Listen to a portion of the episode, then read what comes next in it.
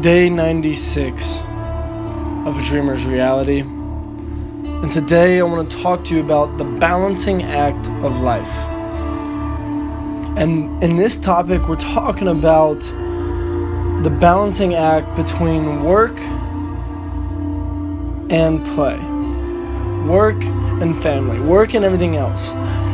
The biggest and hardest thing that people who are motivated out their mind have to do is try to balance their two lives. Balance that that monster within them that wants to work and work and work 24/7 and that other side of them that knows that they have to love their family, their friends and their loved ones. How do you balance these two things? And I would like to quote Gary Vee on this and say that the only way you're going to actually be able to balance these two things is if you are not too hard on yourself. Don't judge yourself too hard. If you judge yourself harshly, no matter what you do, you are going to be unhappy with the way that these two things are balanced. Just don't judge yourself too harshly. If you think you've been focusing too much on your work, take a couple days off and go spend time with your family.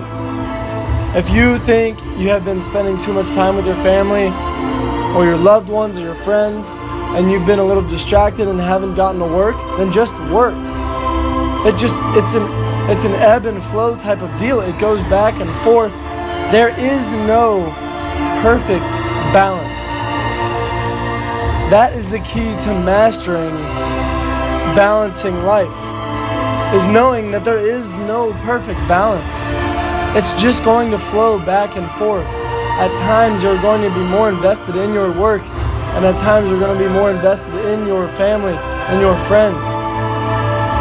Just don't judge yourself too harshly because it is when we judge ourselves too harshly when things begin to fall apart in both areas. If you do not judge yourself too harshly in either area, then you will be okay. So just breathe and know that it's going to be all right.